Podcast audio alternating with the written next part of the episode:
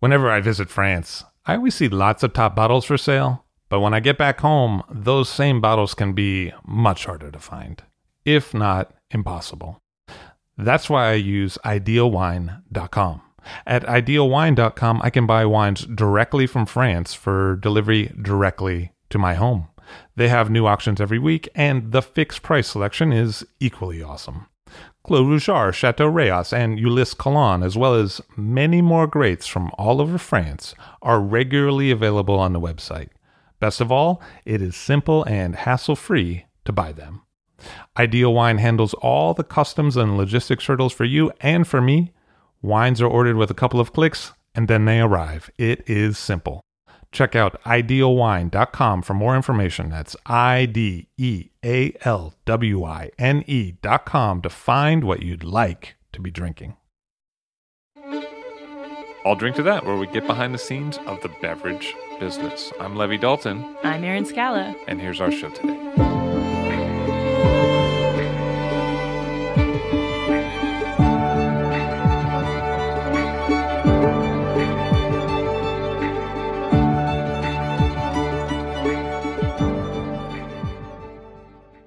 Mr. Stephen Spurrier you're on the show today. Hello, sir. How are you? Fine, thank you. Very nice to have you here. Not at all. So you have a very distinguished career in wine, but it really all begins at rugby school with Ben Hawkins and Hugh Johnson, right? Hugh was a couple of years ahead of me, and although I knew of him, uh, he didn't know of me.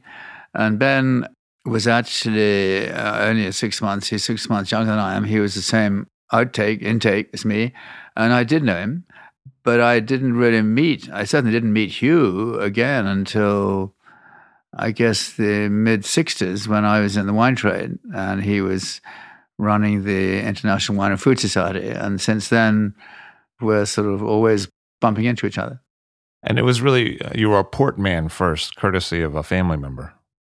People ask why I went into the wine trade, and I always say that, that it was Christmas Eve, uh, 1954, and I was 13 years old, and probably my first Christmas in long trousers, that kind of thing. I'd just gone to rugby school.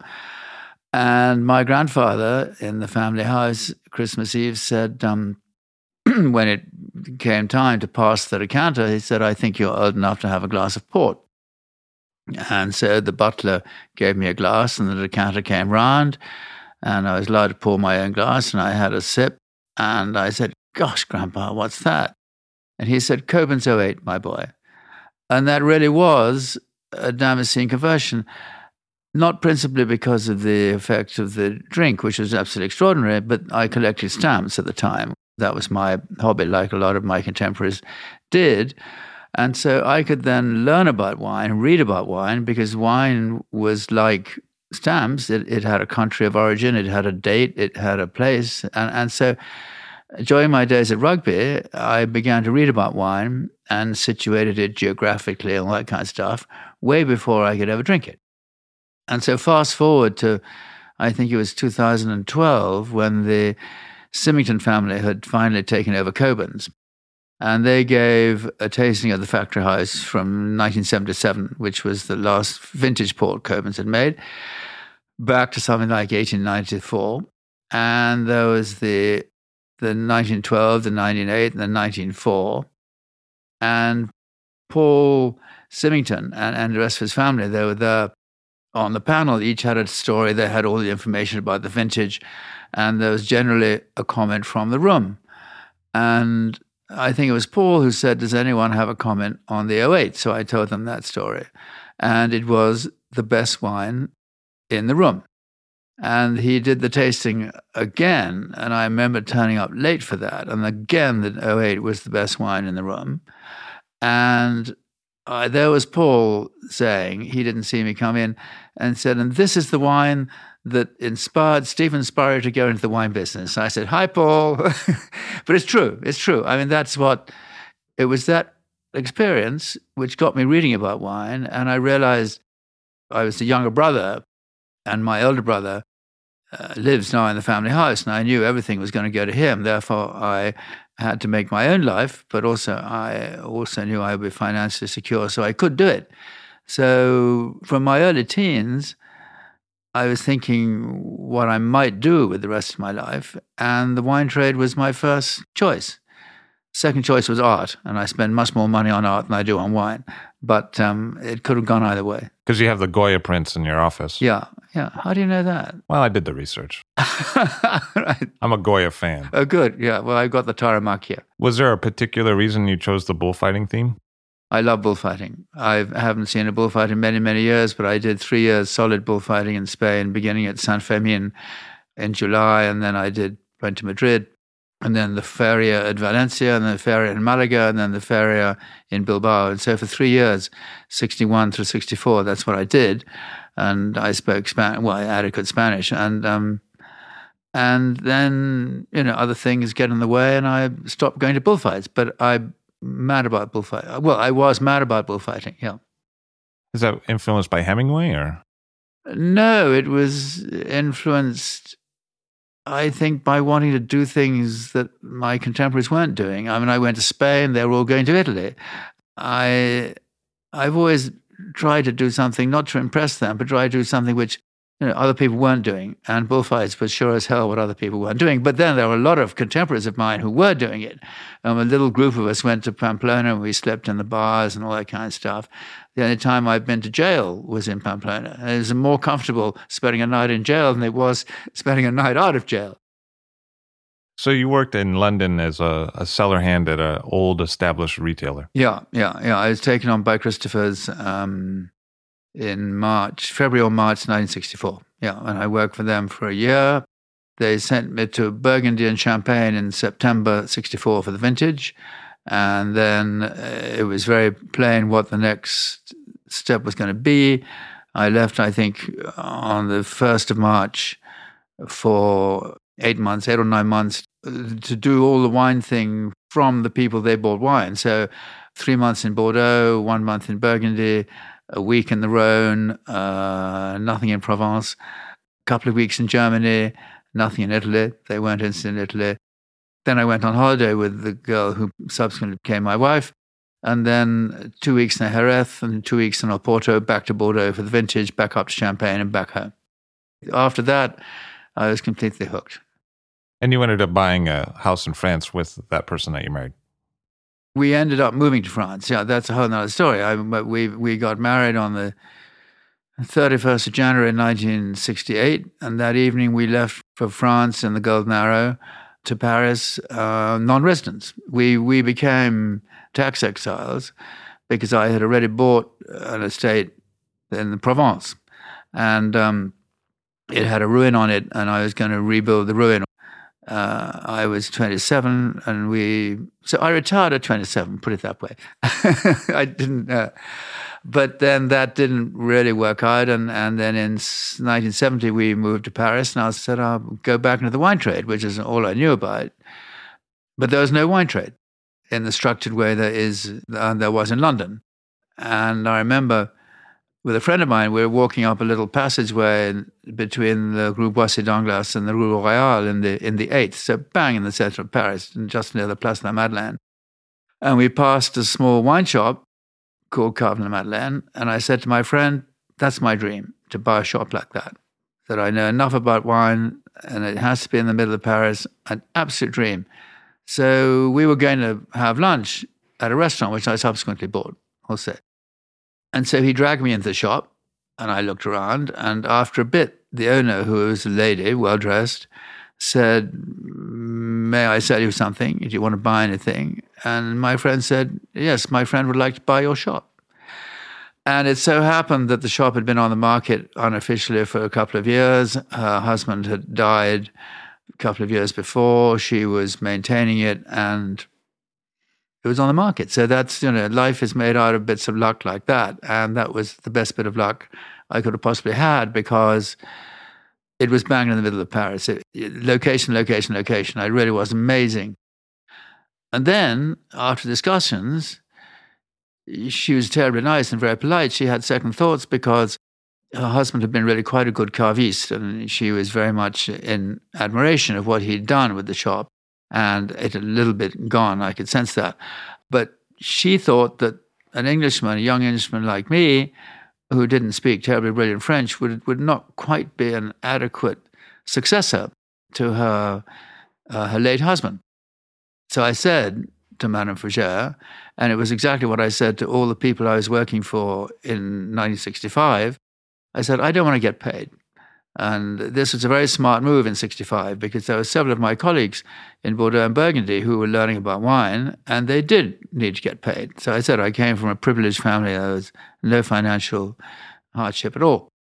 And so that in Bordeaux allowed me to join in tastings. Often I had to clean up afterwards, but it also meant they could take me out to lunch at their chateau where my friends were just uh, toiling away below ground. And, and so I pulled the same card with Madame Fougère. I said, Look, Madame Fougère, I can understand your doubts. I'll work for you for six months. And then, if after six months you feel I can honor your late husband's memory, I'll buy the shop. So we fixed a price, six months, and she really needed another worker.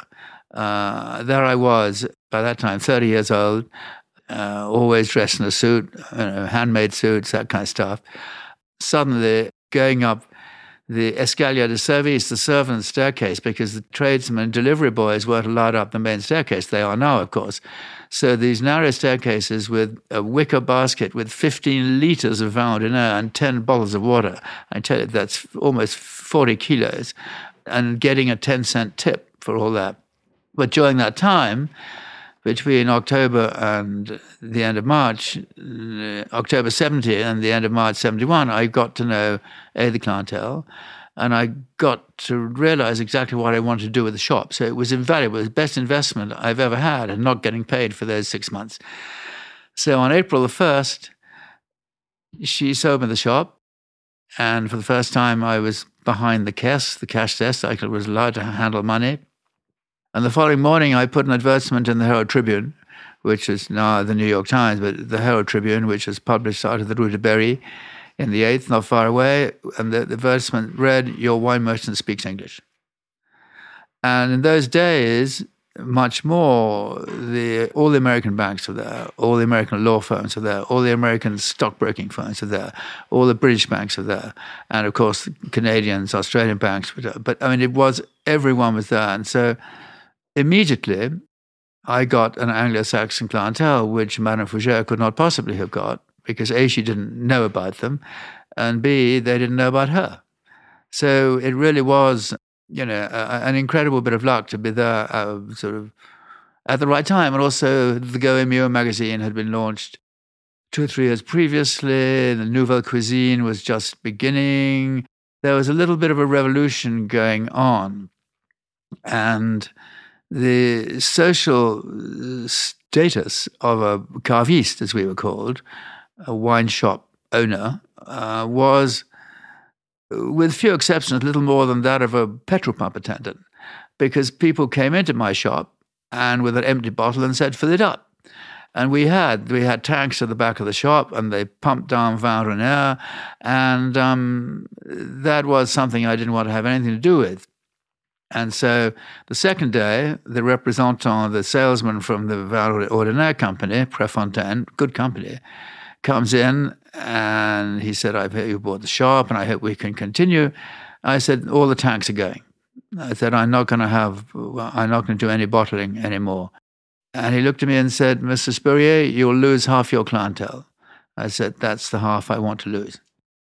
Because you started buying from producers and offering yeah, yeah. chateau bottled items. Yeah, I mean, Madame Fougère didn't buy. Uh, her husband certainly would have gone to the vineyards. Madame Fougère was not. She was a bourgeois woman. She was very elegant. She she would not have gone to the vineyards. So, and that's there's nothing wrong in that because the representant, the salesman, came to her. But I'd already, a through my being in France, got to know a lot of lot of producers and B, during the time in the south of France, I'd stayed in touch a little bit with wine. I went to, got myself into the Foire d'Orange at Orange. Uh, I went to the Hospices de Beaune in 68. The only time it was cancelled, in fact, the vintage was so bad. Uh, and I kept reading about wine. I bought the Revue de Vin de France. I was still very much a wine person, so it didn't take long. In the six months, I, I began to know exactly what I, which direction I was going to go. And um, I think probably it took me two years, not more than that, to really get it sorted out, to get the Sancerre I wanted, the Pouilly Fumé I wanted, the, the Bordeaux from Pierre Coste, Chateau Bordeaux. The fashion was just beginning for the second wines of Chateaux, so I did a lot with that. I was Marcel Guigal's first client in Paris, in 1971. Beaucastel's first retail client in Paris. I mean, it's quite extraordinary. Um, and people who worked for me, Tim Johnson and Mark Williamson, became known as the Rhone Rangers because they were specialized in Rhone wine. This is back to 81, before it was really, Rhone really began to take off. And I'd worked for Jaboulet Aîné in 65, so I immediately started buying from them. Um, it, it, was it was magic because wherever I went, wherever vineyard I visited, I went to visit with my wife, stay in wine regions for the weekend, go to recommended hotels. If I liked a wine on the wine list, I'd ask the hotel where they bought it from. They'd ring up, make an appointment for me to go and see them. And quite often after a weekend, there were two or three more wines to buy. So it really was um, nothing I'd ever expected, having been brought up in the English wine trade, to find myself doing. I completely found my métier. I just loved it. And I knew I was good at it because I knew how to taste. Well, you let them taste before they buy it, which was unusual, right? In the evenings. I mean, I, I mean, uh, certainly if somebody came in during the day and said, could we taste the wine before we buy it? I said, no, that, that wasn't it. It's just the, the Place La Concorde was full of the American law firms and, and people like that. And they used to just come by in the evening, not every evening, but they used to make it make Thursday evenings. Said, okay, Stephen, what's new? And then that was the beginning of the idea of l'Académie du Vin, because I was giving them the wine tastings, and of course talking them through the wines. And and uh, one of them said, you know, if you could ever put this on as in a structured way, we'd love to do a wine course. You know, we don't know anything about wine, and so that got into my mind. And then prior to that, I'd met with John Winroth, who was the wine correspondent on the Herald Tribune, and I kept on sending him bottles that I liked with a note saying, This is Stephen Spurrier. I hope you like this wine. And then I went to see the three major cavistes in Paris, not the grand shops like Fauchon and Verger Madeleine. They I knew were not in my league, or they were out of my league, and they wouldn't be interested in talking to me. So I went to see Jean Baptiste Chaudet, who was up in the fifth, uh, Jean Baptiste Beths, who was in the sixth, just below the Sorbonne, and Lucien Legrand, who was in the first, near the Place des Victoires. And much as I admired Jean Baptiste Chaudet and Jean Baptiste Beths, I knew I couldn't work with them because they were an older generation, and you know I, I knew that I couldn't work with them. But I did buy wines from them, and I asked them whether I could write to the proprietors and say that I bought them in their shop and so on and so forth. With Legrand, I realized right away he was uh, able, I was able to talk to him much more, although he was a generation older than me, um, much more on a, not quite a one to one basis, but I was able to talk to him about wine. I didn't I didn't really introduce myself as who I was, owning a wine shop, but I went to the shop and we chatted a bit about wine. Just and I bought this and bought that. And on my way back from one of the visits to Legrand shop, I passed through Halles, which by that time Halles was being taken away, the food belly of Paris, and I found outside a bookshop a copy of the book called A Connaissance du Vin by Constant Bourquin and it was remaindered. It was being chucked out at 50 centimes. And I bought it. And that was a book which changed my life, wine life, entirely. Because Constant Bourquin was a Swiss philosopher and he was also an editor. He published books on art and he was mad about wine and he was a purist. And his view on wine that any adulteration, any addition which wasn't strictly necessary, like sulfur, and like that, was the thin end of the adulteration wedge. And so he, one of the chapters was on non-dosé champagne, Brut Zero. One of the chapters was on non-chaptalized Beaujolais. One of the chapters was on this, that, and the other. And it was a chapter on non-dose champagne, which really hit me. And Legrand had a non-dosed uh, Vouvray, sparkling Vouvray um, from Marc Bredif. And I knew that I wanted to see if we could get a non dose champagne. And uh, therefore, Legrand was the only conduit. And I said, I showed him the book, which he didn't know about. Then I introduced myself as Carvin Madeleine. He said, Yes, I've heard of you. You know, nice to meet you, and that kind of stuff. And I said, This is something I'd like to see if if it can be done, and, and, and I'd like to do it with you if you agree. And he said, This is most interesting. So we went to his one of his champagne suppliers, who were called Monsieur Legras in Chouilly. Uh, it was a Premier Cru Cote de Blanc at that time, just outside Epernay. And now it's a Grand Cru Cote de Blanc. And we went to see Francois Legras, who's still alive. Legras said, This is possible, but it's not commercial. Therefore, if I do this for you, you'll have to buy the whole cuvee. So I looked at Legrand and he said, well, he shrugged. And so we asked Mr. Legrand what he would recommend. And the recommendation we all agreed on was he had a very good Premier Cru Blanc de Blanc, which called La Présidence.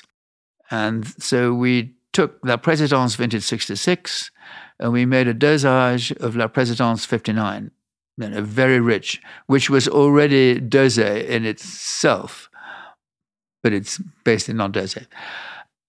And the 59 was a rich vintage, so we were going to get the richness without the sugar. And he did that for us, and we tried it. And Legrand and I looked at each other and said, "Yeah." And so we agreed to buy the whole the whole cuvee, 600 bottles. And so Legras uh, disgorged the 66, topped it up with the 59. We let it rest for a month or so for the degorgement and the dosage to blend, and it came down to Paris, I think, in, in April. And then we've had to find a name for it.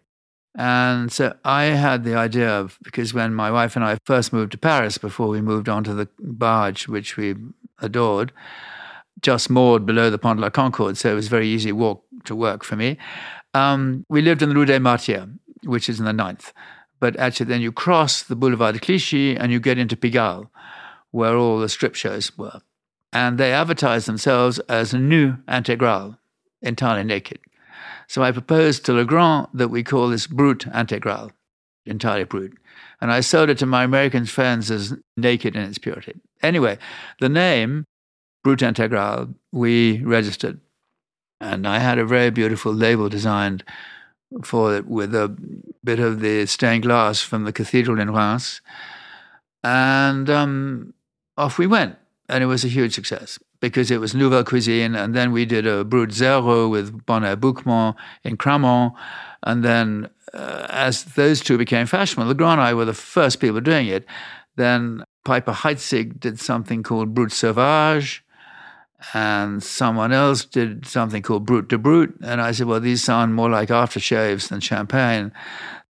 So to get back to John Winroth, I knew that this should interest him. He'd not replied to any of the wines I sent him.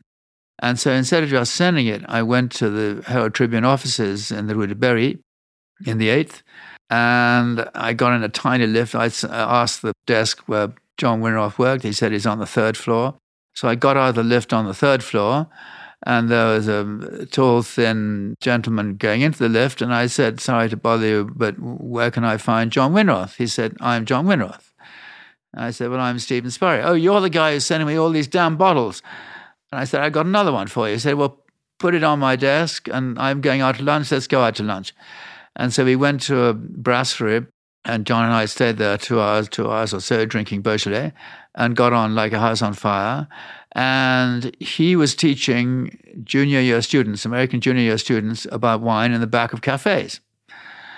And I said, Look, John, if, if, if I can find a premises, I think we could open a wine school together because you've got this junior year abroad program. You speak fluent French, therefore we can do courses in French. I've got this American English, Anglo Saxon clientele. We have the clientele. And since we're starting from nothing, we can create what we're going to teach. He said, brilliant idea. And then another bit of luck, the premises next door to the Carvin Madeleine came up for sale. It was a locksmith, and they had a big ground floor premises and a big office upstairs. And I was already expanding. This was um, October 72. I was already doing pretty well and then looking to expand. And I had a tiny office in the back of the shop. I really couldn't, I needed more space. And um, the locksmith shop went out for auction. No one was really bidding. We bought it. And so I took over the locksmith shop, had it entirely renovated and cleaned out, and opened L'Académie du Vin, the first private wine school in France, opened by an Englishman and an American. Conducted in English at first. I think I think we did some right at the. We probably did a few lessons in December '72, but we did the structure. We began to get a six-session course called La Tour de France in January '73, and there was an American girl called Patricia Gallagher who had been to the shop. She was on the Herald Tribune. She'd been to the shop for the Beaujolais Nouveau in 1971 and met me, and we got chatting. And she dropped by the shop every now and then. And then she dropped by, and I said, Patricia, the news is um, John Winroth, who she knew through the Tribune, and I are opening a wine school. Isn't that fun? And she thought a bit and said, But you guys need somebody to run it. And I said, Well, I hadn't thought about that. She said, Well, why don't you take me on? So Patricia became the director of the wine school, l'Académie du Vin, which is very good because I was so occupied with the shop. And so that's how it began. I always say that l'Académie du Vin was a, could not have happened without Michael Broadbent's book, Wine Tasting. Now, I knew Michael, I got to know Michael in 1966 when he reopened the Christie's wine auctions. And I used to go there, taste the wine, all that kind of stuff, and got chatting to Michael, who was my mentor. And absolutely, I mean, my absolutely admitted and admired mentor. And um, curious enough, he'd worked for Tommy Layton, uh, who was way, way in front of his, way ahead of his time. And he wrote how to books, which no one wrote how to books on wine. They were writing fancy books called The Wayward Tendrils of the Vine and Stay Me with Flagons, so this kind of stuff. Alexis Lichine, Andre Simon, and then Alexis Lichine were the first people to write informative books about wine. But Tommy Layton was before then, and he wrote how to books. And he had a wine bar opposite the British Museum. And actually, my mother, in her very early 20s, worked for him. And when she found out I was going into the wine business, she said, Well, I was in the, in the wine business for a bit. This man, Tommy Layton, had a wine bar in Museum Street opposite the British Museum, but it didn't last very long. So I didn't think any more about it. And then in 1972, I was being intronisé as a, as a member of the Bon Temps, du Médoc et de Grave. And I find myself standing in line next door to me was Tommy Layton, who, and I'd read all his books. And I knew he'd been Michael Broadbent's employer. So I introduced myself and I said, I read all your books and um, so on and so forth. And by the way, my mother said she worked for you in what would have been the mid to late 30s, but it didn't last very long. And he thought a bit, said, Ah, I remember her, Pammy Neame, had to go, far too pretty, too many rich boyfriends. And so I relayed that next time I saw my mother when I was at home in Derbyshire. I said, Mummy, you know, this is what Tommy said. Too many rich boyfriends? She said, Well, perhaps it was the glamour of the cars that used to collect me after my shift that caused the rather left wing Tommy to object. Oh, I see. Sure. Especially in that era. Especially in that era, yeah. So when the Bugatti turns off and my glamorous mother, age 20, gets into it, I think. so that was it. But anyway, back to L'Académie du Vin, it could not have happened without Michael Broadbent's book, which taught me how to taste in a structured way. And then in 82, when I came back to London, Michael asked me to open the, to create the Christie's Wine Course for him, which of course I created on the back of L'Académie du Vin. So Michael's, Michael's at the start of it all. So Patricia went to California at one point and took recommendations from Robert Finnegan and found some interesting wineries in California. In his book, George Taber calls her the scout, which she was indeed. As you said, she went to California first to scout out the wines. She'd met Robert Finnegan before. But actually, without my really paying attention, every 4th of July, uh, um, July 4th, 1974, July 4th, 1975, she'd scouted around Paris to try and find some California wines to give a tasting of California wines. And of course, there was very little available. I mean, jug wine and screw caps, some Christian Brothers stuff. And she'd been really depressed. Well, not depressed, but she couldn't. She came over, her family came over in 1678 or something, and, and, and she was brought up in Delaware. She was very deeply American in the best possible sense. And she was proud of her country. So she wanted, and then she read, read Maynard Amerine's book, which was the definitive guide to American wine. And then people like Robert Finigan and California winemakers and Alexis Bespaloff, who is the wine writer for the New York magazine, came by bringing the bottles. So we actually realized there was some very good wine coming out. And so Patricia said, I got vacation time. I'll extend my vacation. She was seeing her sister in Southern California. I'll go north to Napa, contact Robert Finigan, and check it out. And so she comes back raving, you know, having already gone to Stag's Leap and Montelena and to, and to uh, Spring Mountain and Veedercrest, not to, not to the whole lot, but enough. And she'd tasted Ridge. She hadn't been down there. So Patricia comes back with a potential list and she said, We've got to do this. And but she was thinking, we've got to do, we've got to give this tasting of the real stuff. And so I said, Patricia, that's absolutely great, but it's a new idea. It's a bit off the wall. We need a peg to hang it on. And she said, the ideal peg is next year, in 1976, will be the bicentennial of the American Declaration of Independence. And I said, well, that's not something we British normally celebrate because we lost the colonies, but okay, I'll go along with that. And so that was the peg. And then we progress and we begin to sign up the judges bit by bit. And time rolls around, and my wife, Bear, and I go to California in April. I think we went for Easter to make a final selection. So I went to everybody and we made a final selection. I made a final selection of six whites, six Chardonnays, and six Cabernet Sauvignons. Freemark Abbey have one of each because I met Jerry Luper, who is the assistant winemaker there in Aix-en-Provence a couple of years before. And Jerry Luper helped me a lot. So I said, okay, you can have one of each. I went to Ridge. I remember ringing, calling Ridge on the telephone, and the guy answered. His name was Dave Bennion, one of the partners. I said, I'm Steven Spurrier. I'd like to come down and taste your wine. It's for a tasting I'm going to give in Paris. Said, uh, we don't receive journalists. I said, I'm not a journalist. I'm a wine merchant. He said, well, we don't sell to Paris. I said, well, I'm not thinking of buying. I just want to buy two bottles. We're too busy. Don't come. So I drove down with my wife, and he saw the, the car drive up and see the Englishman dressed in a suit, get out. He realized that this was a guy who'd called him. He said, oh, You're the guy who called. Well, since you've come all this way and I told you not to, you better taste the wine. And so we got Ridge, which eventually triumphed. It came fifth in 76, second in 86. I didn't do the 96, and it came first in 2006. Because you restaged the same tasting, the same wines yeah, yeah, in the future. Yeah, yeah. I didn't do 96 because I didn't want to. So, anyway, I make the final selection.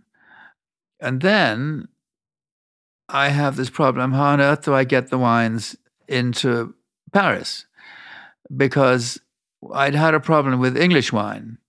And this is just a sort of anecdotal story, but it's absolutely true. And it meant that I had to solve the problem. Um, Queen Elizabeth came to Paris in 1972 on her first official visit.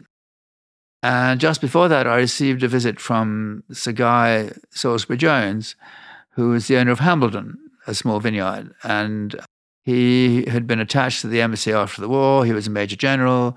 And he said he'd love to have his wine in my shop at the moment the Queen was there, and because he'd been at the embassy and so on and so forth. And I said, that's a great idea. And it was a still wine, I think, made with the Madeleine Angevine, a still wine, white wine and in a hock bottle. And uh, so I said, okay, send me 60 bottles. And he air freighted them to Orly because there was no Roissy at the time. And I drive down to Orly. He gives me the documents. And I go into the customs shed and I say, I've come to collect five cases of English wine. And they said, Monsieur, c'est pas possible. I said, well, why is it impossible? They said, English wine does not exist. I said, Well, it does, and I've got the documents for it. And actually, I can see the cases, they're right behind you. And they said, No, we have no papers. In, in the French leg- legislation, English wine does not exist. It's not a product that exists. So, how can we move out of customs a product which does not exist? So, I thought about that. And I went back to my shop, and the newspapers were full of the visit of the Queen. So the following day, I went back in the morning, and the customs officer said, "Oh, Mr. Spurrier, encore vous?" I said, "Yes, it's me again." And he shrugged and said, "There's nothing I can do for you." I said, "Yes, and I know." And I said, "Because English wine does not exist." He said, "That's what I've told you. Thank you for agreeing." And I said, "Well, does your job exist?" He said, Well, bien sûr, of course my job exists. I'm a customs officer. I said, Do you like your job? He said, Very much so. I said, Well, in about half an hour, your job won't exist because these wines are going to be served at the British Embassy in front of your president tonight. Boom, boom, boom. Every single document was stamped, and I went away with the wines. Of course, that was a complete lie. But he didn't know. So he said, Ah, pour mon président, président, bien sûr, bien sûr, pour mon président. But anyway, so I knew that I couldn't run the risk again with 24 bottles, two bottles of 12 wines, uh, just trying to bring it back, just my wife and I. Because no one cared about Carter, really. Uh, you know, who cares yeah, if the survey to the American exactly, president? Well, yeah, exactly. well, quite.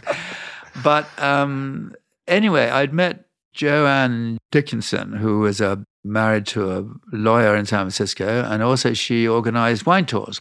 And she was organizing a wine tour with Andrei Tchelistcheff, the great Andrei Tchelistcheff. And uh, we got chatting, and I said, Joanne, I got a deal. I said, How many people are you in your group? She said, There are 21. They said, There, there are 22 with me and 23 with my husband. I said, It's even better. It was like a tennis group, too, right? It was a wine and tennis tour. And uh, I said, Okay, here's the deal. I drop the wines off at your apartment, and you, your group takes them over. And you're allowed one bottle of each. They won't mind just the extra bottle in exchange for which, as soon as your group hits Paris and you've checked in and you're relaxed, I will give you a free tasting of the best French wines I got in my shop. So that's what we did. I went to Roissy, then it was Roissy, Roissy Charles to collect the wines. And um, I could see the wines on the, the, the wines going around on the um, conveyor belt and there was a little bit of red stain on one box. Anyway, one bottle of Freemark Abbey had been broken. But that was only one. So 23 people, 23 bottles of wine. They brought them through. Otherwise, I would have not have gotten the wines in. So the wines are chosen.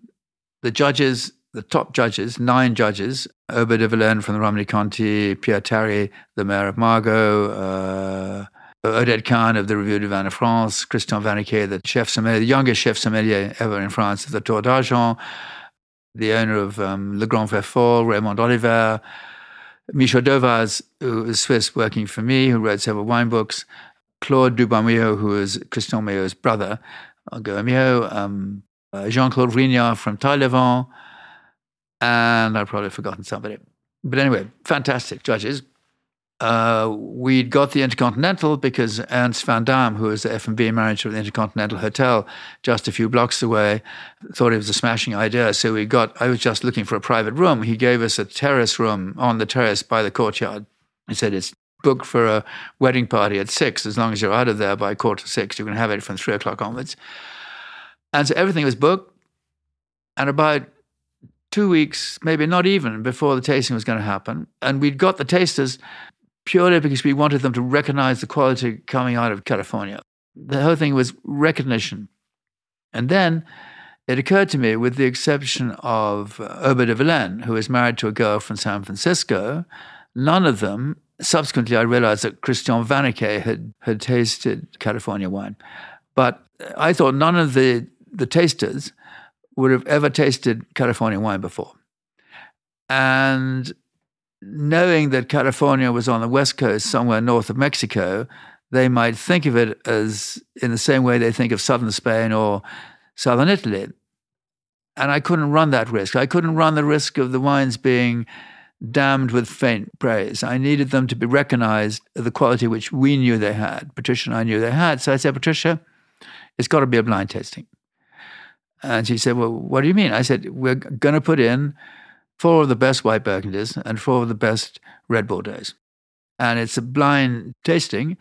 And if we get a second and a fifth, or even just one in the top five, we've at least got the recognition these wines deserve. And so I chose a Bâtard-Montrachet from Ramonet, Beaune-Clos de Mouches from Drouhin, uh, Puligny Montrachet Pucelle from Leflaive, Meursault Charme from Roulot, all in the same vintages as, as the whites. That was easy. In the reds, the California vintages are 70, 71, and 73, the Stag's Leap, um, and 69, Freemark Abbey. So I put in uh, Haut-Brion 70, Mouton 70, Montrose 70, and Léoville Las Cases 71, which were as classic as you could possibly get. Okay, everyone turns up. I put the names of the wine into a hat and I ask the office girl to take them out of the hat in order, and we write. So the order of service was completely blind. And I didn't even know what, what the order of service was. And anyway, Patricia and I wrote our notes, but we weren't allowed to vote. And I said, Well, welcome to everybody. Thank you for coming. I invite you to taste California wines, which indeed we will do. But I've thought of something that most of you don't know California wines and the Chardonnays and Cabernet Sauvignons, and I thought it would be interesting to taste them against the best from Bordeaux and Burgundy, but this has to be a blind tasting. Do you agree? And if they said no, we couldn't have done it. But they said, but a problem. Uh, well, of course, why not? So the tasting goes on, and um, George Taber from Time magazine was doing a wine course at l'Académie de Vin. And because he was American and the American wines, Patricia said, George, you ought to be there because you know, it's going to be interesting. You ought to be there. And he said, Well, if I have a slow day in the office, sure. He had a slow day in the office. And I said to my wife, who was working with a photographer at the time, I said, Darling, you come and take the photographs. Just we need to have a couple of photographs. And so if George hadn't turned up, it would never have been written about. And if my wife hadn't turned up, there wouldn't have been any photographs. And George records it as the the white California wines went down very well. And six judges put Montelena top, three judges put Chalone top. I thought Chalone Chardonnay was going to win. I put Ridge as my winner for the California Reds and Chalone as the winner for California Whites. Because it took a little time to to take away the glasses of the whites and prepare the reds. All the tasting notes with the marks out of 20 had been handed in uh, I'd got the results. So I read the results, and the judges were very severe. When we were marking on the 20 point scale, in those days it started at naught. And, um, and one of the Chardonnays had become oxidized on the way over, and that got naught out of one judge, two out of another judge. So, so they were very severe when they found a wine which is not up scratch. Anyway, I read the results. Montelena first, then I think Meursault Charme, then I think Puligny, then Chalone, then Beaune-Clos de Mouches, and really quite far down the Bâtard-Montrachet. The judges were surprised, eyebrows were raised, they talked amongst themselves, they said, gosh, yeah. and then they said, well, actually, the white Californians are really very good. But also, I realized that they didn't want it to happen again. And so the red wines are poured, and it almost didn't happen until, in hindsight, I realized that they thought Stag's Leap was French. Uh, they were doing pretty well recognizing the California wines and marking them down, but they didn't, they didn't get away with it on the Stag's Leap and the Ridge. Uh, Stag's Leap came top by a whisker, I think, one and a half points. It was 128 against 126.5. After Mouton, and then uh, Haut-Brion de Montrose, and then Ridge. And uh, then Leo Lascaz and California Wines the, took the last four. And so when we read those results out, there was shock horror that, that they really were uh, to have California Chardonnay beat Burgundy, but to have California Cabernet Sauvignon beat the first grows, no way. Madame Kahn asked for her notes back. And I said, Madame Kahn, I'm sorry you can't have them back. She said, but they're my notes. I said, no, you agreed to take part in this. They're now l'Académie de Vin's notes. So she just stormed out.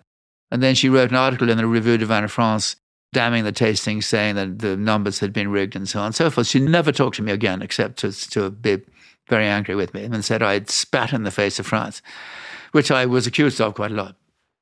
so that was the result. And um, I remember Patricia and I walked back and we gave ourselves a glass of champagne, probably Brut Integral, and said, Well, that was, didn't expect that, did we? I go home and read the children a good night story, and Bella says, How do I say, Well, very odd. California wines won in both categories. And then we talked about other things. You know, so the effect did not occur to either Patricia or myself. And it wasn't until George Taber tracked the wine and tennis group down at Chateau Lascombe, and he called Jim Barrett. And so there they are, all are on a terrace at Lascombe, 20 of 23 of them, and all the invited shadow owners to meet the great Andrei Tchelistcheff. And also there was Louis Martini, there were some great winemakers there. And so Champagne was on the terrace, Alexis Lichine was there because it was Chateau Lascombe, and called for Jim Barrett. So he thinks, oh my God, something's happened at home. Takes the call, and um, Joanne Dickinson went in with him, and all she could hear was, "Yeah, yeah, is that right? Yeah, okay, uh, yeah, uh, okay, thanks." Rang up, and uh, he then turns to Joanne with a smile, as Joanne recorded it, as big as a bottle of Chardonnay, and said, "We won the tasting." But of course, he couldn't say that at lunch, so he gets in, and Louis Martini says, Jim, nothing wrong at home. He said, nothing wrong at home at all. And um, bit by bit, it's whispered around the room, and but no word gets out. And at the end of lunch, Alexis Lichine gets up and says how wonderful it is to have Andrei Tchelistcheff there and his fellow winemakers. And uh, he knows that California is making good wine, and in a few years, they might even make great wine. And said, might even make wine up to the quality of the wines you've been having today at my chateau. Right. And so the wine and tennis group get back on the bus and they go completely crazy, like a kind of junior team which has just beaten the sort of Red Sox or something, and they hug each other and scream. So that was that was how it got out. And then the word got out. And once we knew the word had gotten out, uh, George Taber, Patricia rang Warren when he Winiarski, who said, "Oh yeah, yeah, that's that's nice, nice." Warren didn't realize either what the effect was going to be. Since later he called it a Copernican moment, and we never thought the same after that, which is absolutely true. But then it got out in the press and so on and so forth. Um, I've now realized that if the tasting had been held with 10 wines in front of each taster, 10 glasses, it might not have happened like that. Certainly with the Reds, it would not have happened like that. But it was glass by glass, so they couldn't go back, which was normal at the time. I mean, people didn't give wine tasting, so you know, if you were at a wine tasting, you had one glass. That's it. So it wasn't that I was trying to trick them. It's just it has only occurred to me, writing it down in my memoirs, that today it would have been 10 glasses and you would have gone backwards and forwards, backwards and forwards, backwards and forwards. It might have happened like that. But uh, I think that the fact that judges had to record their first impressions and then second impressions, but they weren't comparing glass by glass, I think that was in favor of the California Reds. Well, it was certainly in favor of the very fresh and really fruity Stag's Leap. That was from three year old vines. Uh, and Ridge was in the European South anyway, because Paul Draper had worked at Latour. It was very much, and I tried to choose California wines which are in the European style. And people say, why wasn't there any Robert Mondavi? Why wasn't there any Beaulieu Vineyards? Why wasn't there any Buena Vista? I said, first of all, I was looking for boutique family run wineries, and I wasn't looking for the big guys when you look at your scorecard, which wasn't part of the tabulation because yes. you stayed out of it, you gave the Reds tie, four way tie, two French, two California. So it wasn't like you were a heavy partisan either way, really. I couldn't make up my mind. And I honestly wasn't trying to see which was California, which was not. I mean, I think Freemark Abbey was definitely Californian because it was showing the heat, and that came bottom and Crest and Mayacamas would have struck me as not being French. I was judging, that's just the way I always have judged wine, just on what it tells me, what the glass is, is telling me. And it seems to me, looking back at that 40 years later, that the real result, I don't know what it was like for you personally, but for the wine world, it seems to me that the big takeaway was that from then on, anything was possible. And you couldn't just assume what were good wines. Really, anything from anywhere could eventually become acknowledged to be a great wine.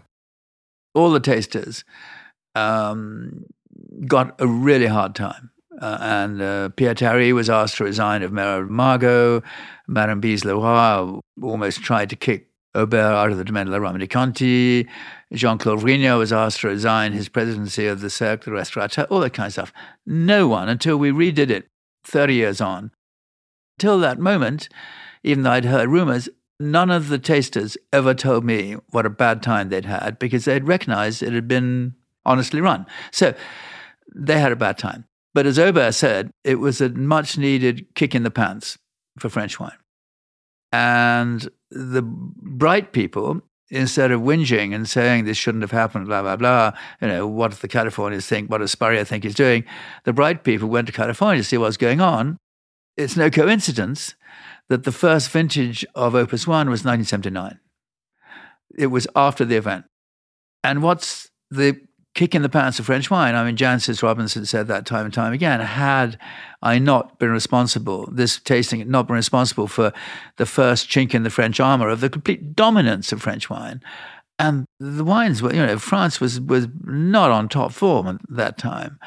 Uh, it would have taken much longer. And what the real thing, the real importance of the Judgment of Paris, of course, vitally important for California and subsequently for other American wines, was that it created a template whereby unknown wines of quality could go up against known wines of quality, judged blind. And if the judges were of quality themselves, the opinions of the judges would be respected.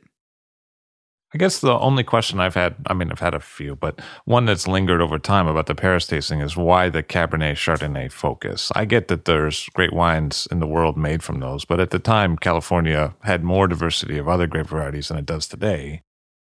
Of course, they had Zinfandel, and they were planting, I mean, a lot of wineries planted just about everything they could get hold of.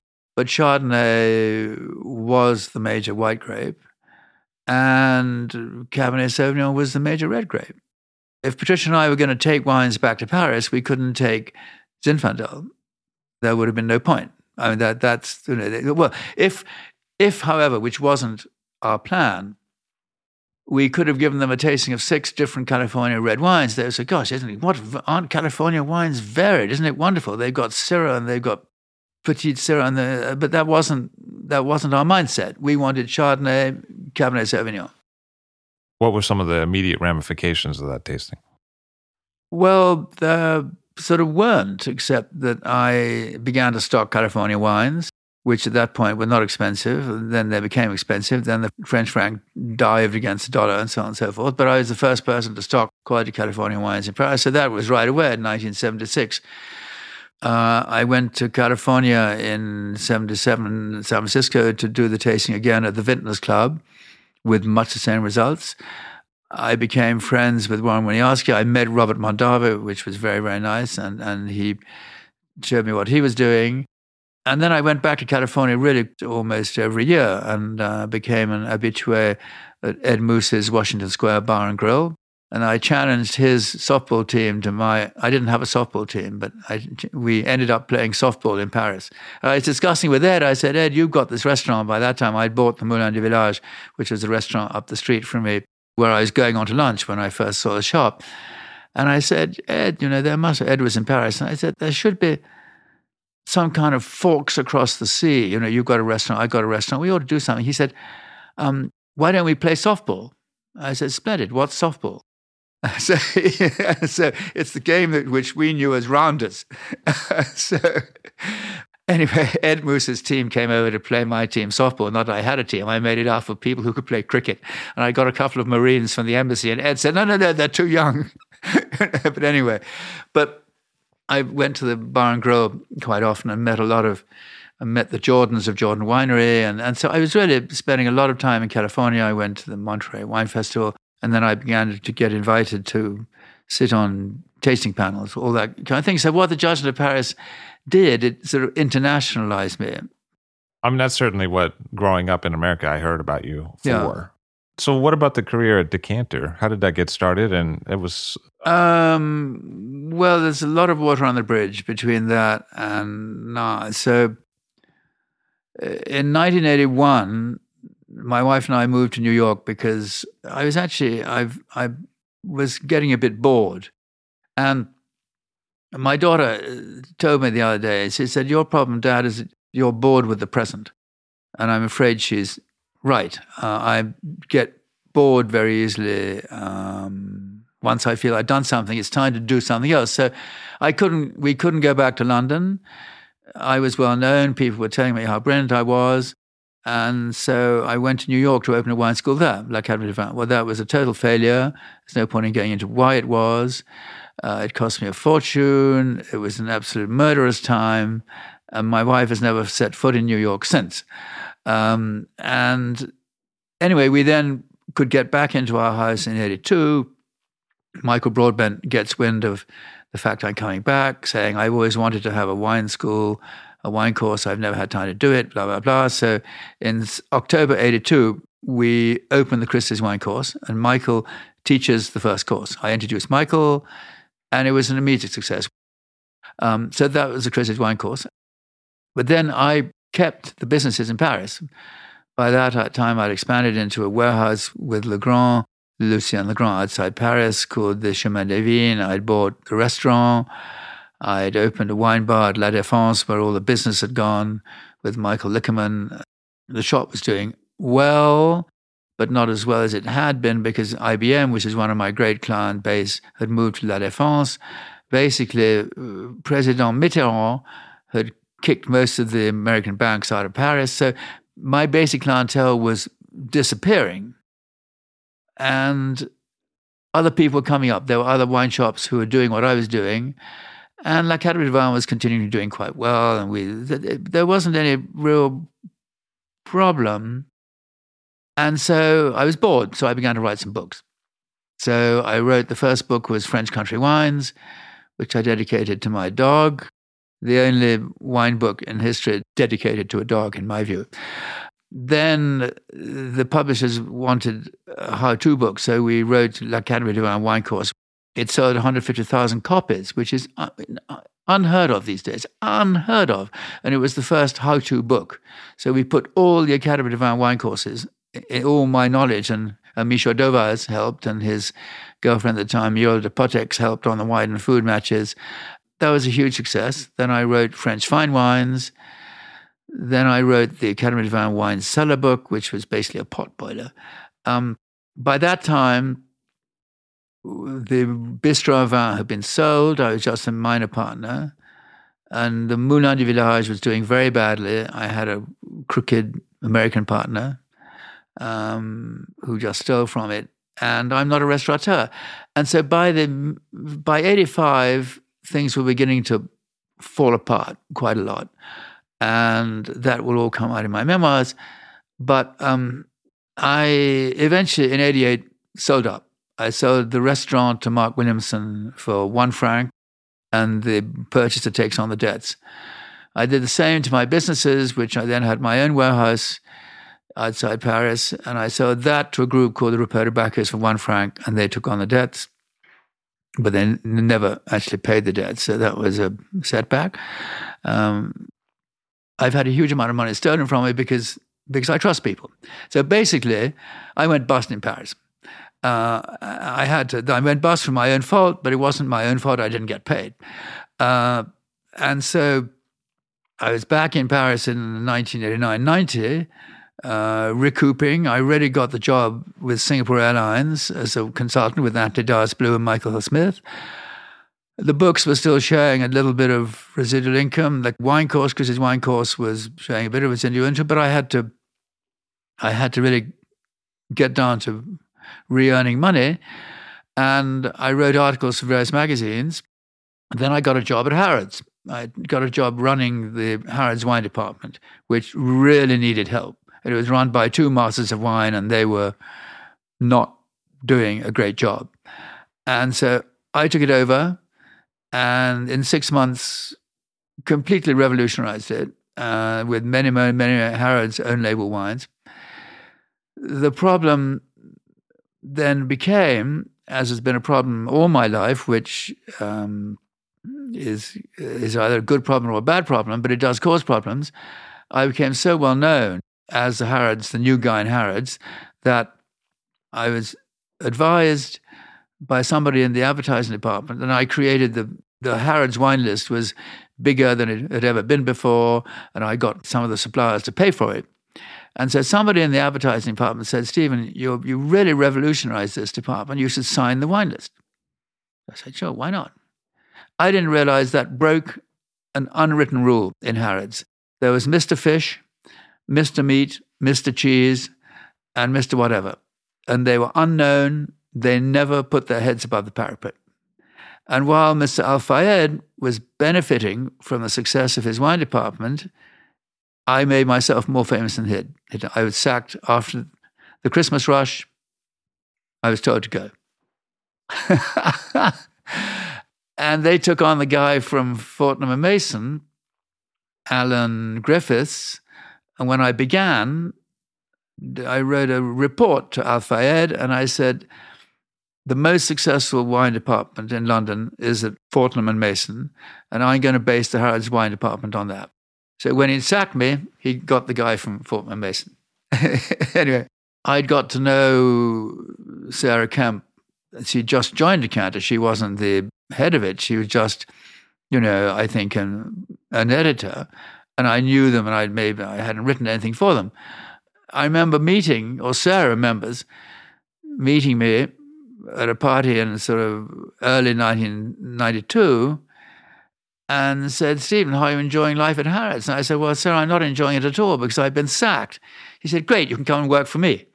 So that was another bit of luck. And that really was uh, the 70s were a very lucky decade for me. The 80s were, I think, unlucky, and the 90s re became lucky. and so joining the team at Decanter was really the best thing that ever happened to me, you know, at that time in my life. And I had my own visiting cards called Stephen Spurrier Wine Consultant. Very soon I didn't have my own cards. I had the Decanter card. And the Decanter hat I've worn ever since. And um, Sarah has been absolutely wonderful. She's turned Decanter into something which never even, it could never have imagined itself to be. So you're about to write your memoirs, and in the future, because you're still a young man, really, what do you think you'd like to achieve going forward? I mean, my memoirs are called Wine and Way of Life. The family money permitted me to turn wine into way of life. Uh, I cannot say that that that I've been a good uh, looker after of the money that I inherited through my family but I've at least had a very interesting life, and I think I benefit a lot of other people who have been around me. Um, my, I have several aims. I'd like to see Bride Valley. We're making very good wine, but we don't make enough of it. So I'd like to see that become self-sufficient. Even though we're selling at the same price as champagne, our quantities are really low. So global warming is hasn't quite come to South Dorset. Um, so I'd like to see Bride Valley sustainable because I'm very proud of having created that from scratch. I mean, I knew we had chalky soil. I knew we had lovely sloping sloping land, which would be okay. So that is, it's the last roll of the Spurrier dice, investment wise. But I'd rather, I'm moving towards wanting to be an observer rather than a player. And my daughter Kate wants me to retire, and I said, Kate, I can't retire. A, I, I need the money, but B, you know, people ask me to do things, and I like doing them. So I cannot consider totally retiring. I'm 75, so I give myself five years. Sarah Kemp says, you know, carry on writing for Decanter as long as you want. Michael wrote his last column at 85. I think, I think another five years writing for Decanter and being with the Decanter team and wine's never not going to be part of my life, but I so much like it. I'd like to be an observer, not quite a background observer. People always know who I am, and of course, it's it's nice to be known. It was quite a burden uh, in the earlier years, but you know, hi Stephen, how are you? And I, now, now meeting people's grandchildren. Ah, my grandfather knew you, that kind of thing. And so it, it's very nice being known in a segment of life where one has been all one's life and being known and respected and and liked. So you know, I'm not going to slam the door. I'm not going to slam the door on what I'm doing, but I can feel myself stepping back. I'm stepping back mentally, if not quite day by day. Wine has been a big part of Stephen Spurrier's life, and he's helped others make it a big part of theirs. Thank you very much for being here today. Thank you very much. Mr. Stephen Spurrier, contributing editor emeritus for Decanter Magazine. I'll Drink to That is hosted and produced by myself, Levi Dalton. Erin Scala has contributed original pieces. Editorial assistance has been provided by Bill Kimsey. The show music was performed and composed by Rob Moose and Thomas Bartlett. Show artwork by Alicia Tenoyan. T-shirts, sweatshirts, coffee mugs, and so much more, including show stickers, notebooks, and even gift wrap, are available for sale if you check the show website, illdrinktothatpod.com. That's I L L drink to that P O D.com, which is the same place you'd go to sign up for our email list or to make one of the crucially important donations that help keep this show operating. You can donate from anywhere using PayPal or Stripe on the show website. Remember to hit subscribe or to follow this show in your favorite podcast app, please. That's super important to see every episode. And thank you for listening.